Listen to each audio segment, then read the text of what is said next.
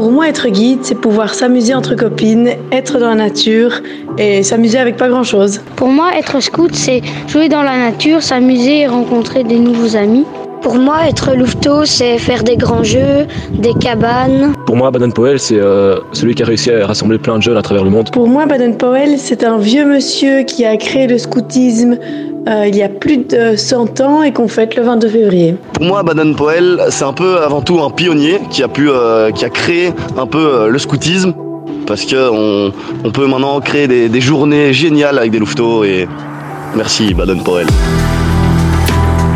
Dorian Demeus au micro pour ce dernier podcast de notre série sur Baden-Powell avec Bernard Drillon. Nous avons aussi autour de la table Arnold Herings, ancien chef d'unité des Lone Scouts, puisqu'on le verra au début de cet épisode que ce mouvement belge a été créé il y a un peu plus de 100 ans maintenant. Alors Bernard, on a à la sortie de la guerre en 1919, en fait un mouvement qui avait connu un peu une explosion juste avant la guerre, mais comment est-ce que tout va se restructurer suite à cette Première Guerre mondiale? Oui, en 1917, la Première Guerre mondiale est une catastrophe pour les cadres du scoutisme dont la plupart, beaucoup, malheureusement, décèdent au courant de cette guerre. Et donc, après la guerre, BP va créer, sans le besoin de professionnaliser son mouvement, il va donc créer un centre de formation en Angleterre, à Gilwell Park, qui sera le point de passage de tous les futurs chefs, les scoutmasters de ce mouvement mondial. Et parce que ce mouvement prend une expansion internationale, arrivant en France, arrivant en Belgique. Et d'ailleurs, en Belgique, en 1920, c'est l'année de la création d'un mouvement qu'on appelle les Lone Scouts, Amaretsu. Et ce qui est amusant, c'est que le premier scout qui fait sa promesse dans ce mouvement des Lone Scouts va le faire sur une écorce de bouleau. Vous vous rappelez la fameuse écorce de bouleau de Seton. Eh bien voilà, ça montre bien toutes ces influences que ces jeunes puisent pour former leur propre mouvement de jeunesse. Oui. Alors, il va être anobli également en 1927 et dans son nom, il devient Baron of Gilwell. Oui, il devient... Non seulement en 1920, il est promu Chief Scout of the World par les scouts américains, première médaille méritée à son... et d'autre part, le roi va l'anoblir, il devient baron Baden-Powell of Gilwell, le fameux centre de formation. Et ce qui est émouvant, je dirais, c'est que la devise de son blason sera « Là où il y a un Powell, il y a persévérance ». Et qui marque bien, je dirais, ce qu'il est. Ça veut dire que malgré les succès, malgré les échecs de sa vie, eh bien, quand il a une idée en tête, il persévère, il ne lâche pas la bête, si j'ose dire. C'est un chasseur et il va toujours plus loin. Donc, ce motto, cette devise lui ressemble bien. Et avec un grand succès, parce qu'un an plus tard, on dénombre un peu moins de 2 millions de scouts, dont 700 000 au Royaume-Uni. C'est un véritable succès. Ouais, c'est un raz-de-marée, je dirais. Ils étaient à Bronsy, ils étaient une vingtaine, ils sont là presque de 2 millions. Le scoutisme s'est propagé comme une traînée de poudre dans le monde entier, si bien que maintenant Baden-Powell et son épouse font des tournées à l'international pour continuer à former les jeunes. Il y a, vous savez, c'est une période importante, une période qui est une période pleine de nuages, les années 30. En 1933, il y a un grand jamboree. Alors, le jamboree, ça vous surprendra pas, c'est un nom un peu étrange, c'est un nom zoulou, de nouveau, ses racines de Baden-Powell. Et dans ce camp qui rassemble de toutes les nations, à la marge de cette grande prairie, on trouve deux mouvements qui n'ont pas vraiment été invités officiellement, mais qui sont quand même présents. Ce sont les Balilla, qui est le mouvement de jeunesse de Mussolini, et quelques représentants de la Hitlerjugend, donc le mouvement d'encadrement politique des jeunes du parti nazi. Donc il y a une tentative de récupération politique de la part des extrémistes. Alors bien évidemment que un mouvement international de jeunes intéresse sur un plan géopolitique, parce que former la jeunesse, c'est former les cadres de demain, intéresse énormément ces grands leaders fascistes et nazis. Très bien. Alors, on va lui reprocher un peu ça. En tout cas, ça va. Vous avez parlé de nuages, mais certains vont estimer qu'il n'aurait peut-être pas dû faire certaines rencontres, notamment. Mais en fait, il fait des rencontres de son époque. Comme il va rencontrer Mussolini en 1933, Mussolini est le chef du gouvernement. Mais en même temps, il rencontre le pape. Pourquoi il rencontre le pape? Parce qu'il aimerait bien, le pape aimerait bien que les scouts italiens catholiques rejoignent le mouvement international. Et Mussolini aimerait bien que sa jeunesse mussolinienne soit également rejoigne le mouvement scout international. Donc BP est confronté à cette réalité géopolitique qu'il n'appréhende pas totalement. Il rencontre aussi à l'ambassade d'Allemagne au Royaume-Uni, à Londres...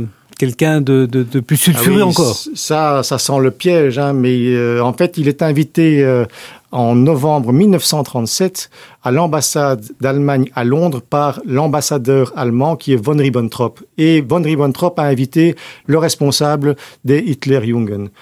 Quelle est la mission de Ribbentrop? Eh bien, en faire en sorte que le mouvement hitlérien soit adoubé par le chef mondial du scoutisme pour, je dirais quelque part, inculquer ce virus dans la jeunesse internationale. Donc il y a un peu de naïveté quelque part de sa part ou il y a pas de la naïveté, je dirais qu'il est quand même relativement âgé à ce moment-là, et donc il ne perçoit pas vraiment bien le danger.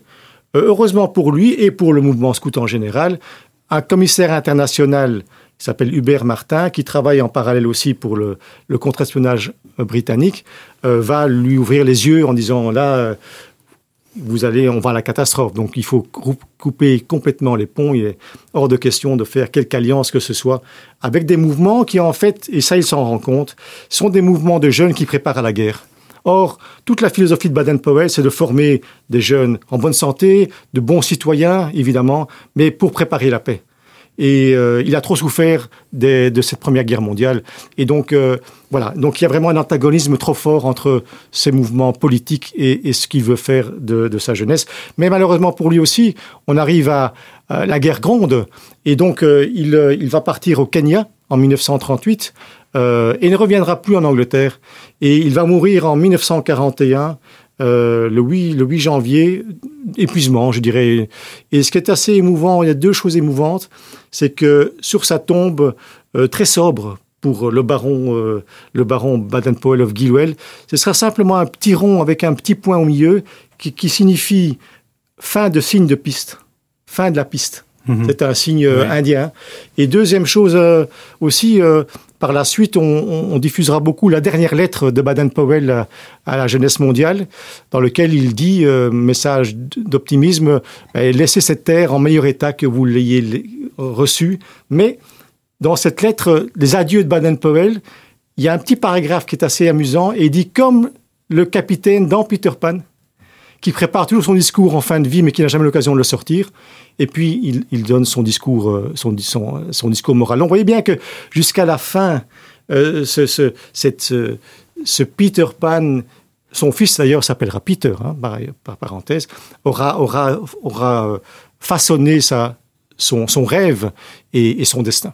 Alors, je vous le disais, on a autour de la table Arnold Herings, ancien chef d'unité des Lone Scouts en Belgique, donc, qui a 100 ans. Enfin, en tout cas, qui a fêté 101 ans. 101 ans, oui. 101 ans, qui a fêté avec un peu de difficulté, j'imagine, la centième. Alors, Arnaud, ce qui m'intéresse ici, c'est de savoir qu'est-ce que vous avez appris des expériences expliquées par Bernard Drillon sur ce personnage qui existe même dans votre nom, dans le nom de votre unité. Oui, tout à fait. Mais d'abord, merci de le recevoir. Je pense qu'on a appris énormément de choses. Tout le monde connaît, en tout cas, tous les scouts du monde connaissent Baden-Powell pour son nom, pour le foulard, pour le signe bien connu, pour le Thinking Day, donc le 22 février. On fête l'anniversaire de Baden-Powell pour son visage, mais en fait, son histoire, peu de gens la connaissent. Je crois, en tout cas, moi, je la connaissais pas très bien. Et c'est intéressant de voir, l'histoire familiale qui a lieu avec son père et sa mère, du jeune Stevie, après, à son passage dans l'armée, le succès de Mafeking King, son histoire... La première fois qu'il était voir le spectacle de Peter Pan, le premier camp à Bronsy, c'est plein de choses qu'on ne connaissait pas bien ou très mal, et qui en tout cas renforcent encore le mythe et le mouvement qu'il a réussi à créer dans le monde, qui aujourd'hui rassemble quand même plus de 38 millions de jeunes, scouts et guides confondus. Et donc je pense que c'est une bonne chose à savoir. Pour les jeunes scouts aujourd'hui, les Belges, ceux de votre unité, Baden-Powell, ça représente quoi ? Je pense que ça représente un mythe, une personne âgée, un vieux monsieur qui a créé quelque chose d'assez exceptionnel il y a plus d'1 siècle maintenant. Je pense que entre nous, quand on dit qu'on est un badon, ça veut dire qu'on est un puriste, qu'on connaît les choses, le scoutisme sur le bout des doigts, mais c'est pas du tout péjoratif. C'est vraiment quelqu'un qui essaye de vivre le scoutisme à 100%. Je pense qu'aujourd'hui, quand j'entends l'histoire de Baden-Powell, c'est beaucoup de valeurs qui sont toujours là aujourd'hui, des valeurs de respect, de partage, d'ouverture, de camaraderie. Je crois qu'il y a beaucoup d'activités à travers ces différentes rencontres dans sa vie qu'on a encore aujourd'hui. Donc des activités par rapport dans la progression, dans la vie en patrouille, dans le sport qui est toujours important aussi dans nos mouvements. Et je crois qu'avec les différentes actualités qu'on voit aujourd'hui, ça montre encore une fois que le scoutisme était nécessaire il y a plus d'un siècle et il est encore bien nécessaire aujourd'hui partout dans le monde. Bernard, vous qui avez vraiment creusé l'apprentissage, la volonté de Baden-Powell de créer son mouvement, est-ce qu'aujourd'hui, donc 100 ans après, les scouts sont encore fidèles à ce que lui a voulu au départ ? Écoutez, je pense qu'il y a quand même quelque chose de tout à fait fondamental. Ce garçon qui ne voulait pas grandir, fameux Peter Pan, qui vraiment, Robert, Smith, etc., etc. En fait, il n'a eu de cesse dans sa volonté de faire grandir les autres. Et tout son mouvement était de donner de la responsabilité, de faire cet épanouissement personnel et d'être en fait, de faire en sorte que, et j'aime bien cette expression, de faire en sorte que ces jeunes deviennent les éclaireurs d'eux-mêmes par ces techniques, par cet apprentissage, par cette audace, par cette créativité.